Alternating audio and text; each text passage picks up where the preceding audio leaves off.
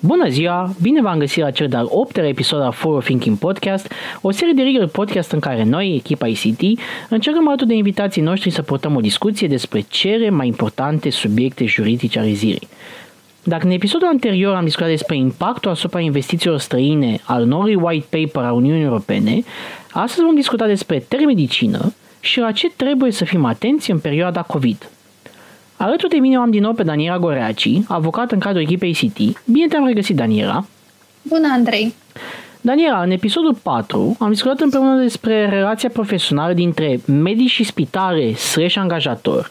Și aici, ca o paranteză pentru cei care ne ascultă și pe care am făcut curioși cu privire la episodul numărul 4, îi invit să acceseze pagina noastră de YouTube, acolo unde avem uh, urcate toate episoadele. Spuneam, Daniela, că în continuare a cere discuții, aș vrea ca astăzi să ne îndreptăm atenția spre relația medic-pacient sau spital-pacient, mai exact prestarea serviciilor medicale la distanță, telemedicina. Mare drag, Andrei. Bun, perfect. Pentru început, Daniela, ce înțelegem prin telemedicină? Aș vrea să precizez că recent a apărut un proiect de lege care dorește să reglementeze acest domeniu și conform acestui proiect, Telemedicina reprezintă totalitatea serviciilor medicale furnizate la distanță prin intermediul tehnologiei, proces în care pacientul și medicul se află la distanță și discută referitor la diagnostic, tratamente, metode de prevenție a bolilor, monitorizarea la distanță a diferitelor afecțiuni. Deci, în esență, vorbim despre interacțiuni între pacient și medic, prin intermediul dispozitivelor de comunicare la distanță, care în prezent sunt de cele mai multe ori aplicații dedicate care se pot downloada fie pe telefon, fie pe un alt dispozitiv. Așa este. Este aplicații dedicate telemedicinei, fie aplicații dezvoltate de anumite clinici sau spitale. Uh-huh. Totodată am văzut și cazuri în care consultația online are loc pe aplicații mai populare, cum ar fi Teams, Zoom. Exact. Uh, Daniela, care ar fi procedurile medicale ce pot fi practicate la distanță? Evident că nu orice interacțiune dintre medic și pacient poate avea loc la distanță. Dar um, ne-am putea gândi la monitorizarea unei boli cronice preexistente, fie uh-huh. la interpretarea unor rezultate ale investigațiilor medicale. Totodată consider că și eliberarea prescripțiilor medicale se pot realiza mult mai simplu la distanță. Foarte bine. Telemedicina nu este o invenție nouă, dar se pare că există o dinamică aparte, dacă mă întreb pe mine, în creștere în ultima perioadă ca urmare a crizei sanitare provocate COVID. În opinia ta, Daniela, ce a schimbat pandemia în ceea ce privește telemedicina? Sunt de acord cu tine, Andrei, ca și în multe alte domenii, și în medicină, beneficiile digitalizării și comunicării la distanță au fost mult valorificate din ce în ce mai mult în perioada pandemiei. Uh-huh. Însă, ca un uh, fapt divers, primele cazuri de telemedicină datează încă de la începutul secolului 20. Spre exemplu, uh, în 1906 a fost înregistrată prima transmitere la distanță a unei ecografii. Da, aproape un secol în urmă. Uh, și mă întrebai ce a schimbat pandemia.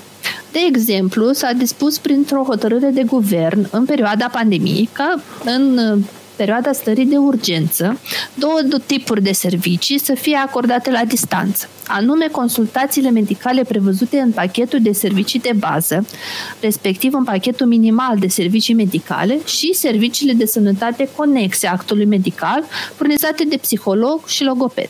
Din ce înțeleg aici, e foarte important, odată spui că s-a aplicat pe perioada stării de urgență, deci înseamnă exact. că acum există un vid legislativ da, aceste prevederi nu mai sunt în vigoare. Bun, și s-au aplicat exclusiv uh, în legătură cu pachetul de servicii de bază și în legătură cu serviciile din zona de uh, psihologie și din zona de logopedie. Da, sunt o serie de servicii decontate de CNAS. Ok. Ți minte totuși că și înainte de pandemie, guvernul a avut la un moment dat uh, o încercare de a implementa telemedicina, în special în zonele rurale. Uh, n-am mai văzut nicio discuție pe acest subiect, poate ne spui tu mai multe. Uh, da, Andrei, ai dreptate. Ministerul Sănătății anunțase în 2014 un proiect privind creșterea calității actului medical în zonele rurale, care urma să se realizeze în principal prin implementarea telemedicinei. Uh-huh. Era vorba despre o investiție de aproximativ 80 de milioane de lei, inclusiv cu finanțare nerambursabilă. Okay. Une, ulterior, însă, a fost demarată și o procedură de achiziție pentru un sistem informatic de telemedicină dedicat zonelor rurale care nu au acces la servicii specializate de, specializate de îngrijire medicală, contract cu o valoare estimată de 78 de milioane de lei. Și a fost implementat până urmă acest proiect? Da și nu. Ha. Proiectul a demarat, însă conform răspunsului Ministrului Sănătății, a fost implementat, însă registrează disfuncționalități. Printre motivele disfuncționalităților Ministrul a menționat lipsa de instruire a medicilor în folosirea sistemului și nedistribuirea tuturor echipamentelor. Foarte pragmatic, Daniela, vreau să te rog să ne explici cum se încheie contractul de telemedicină, cât costă, eventual dacă costă în plus față de o consultație obișnuită și mai ales cine plătește.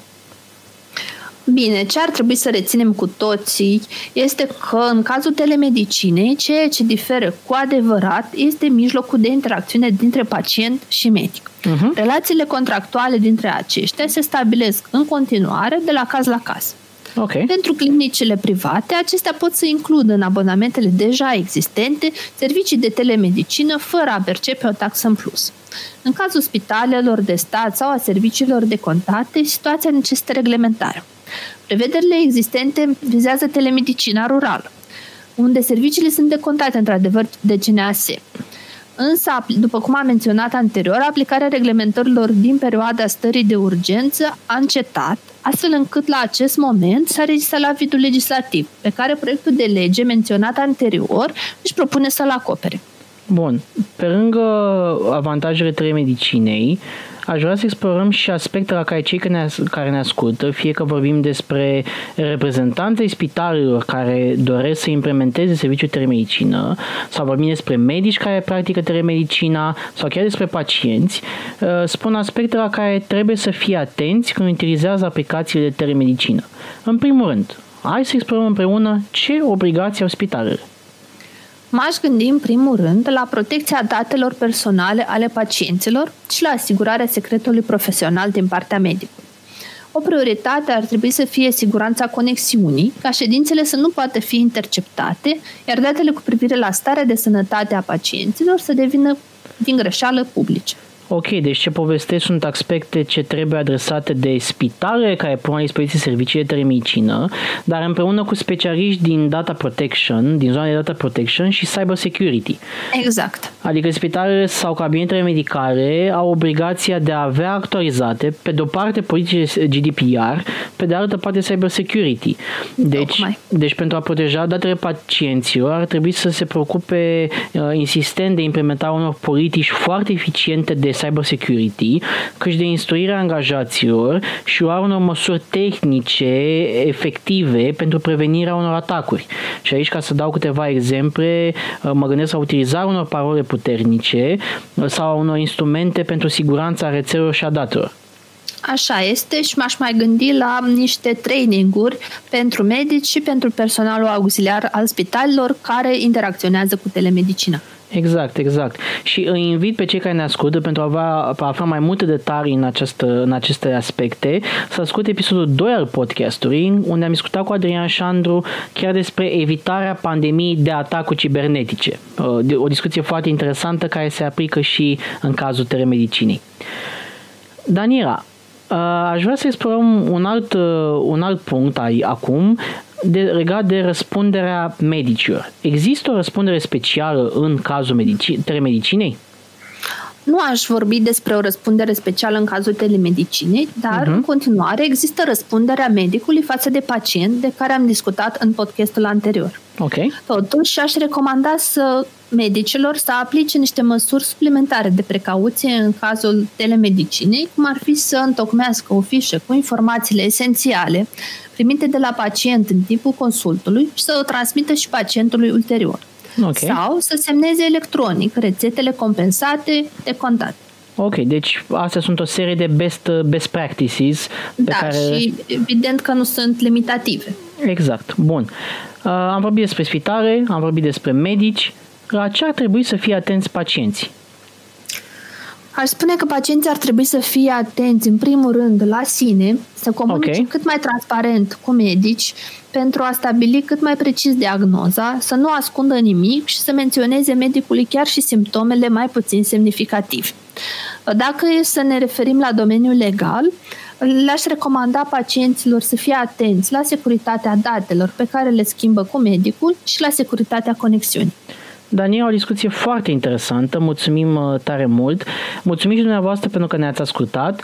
Dacă doriți să aflați mai multe detalii despre noi, puteți accesa site-ul actregal-bodezatestrade.com sau canalele noastre social media. Desigur, pentru orice întrebări de natură juridică, nu ezitați să ne contactați la office at actregal-bep.com. Numai bine și pe curând!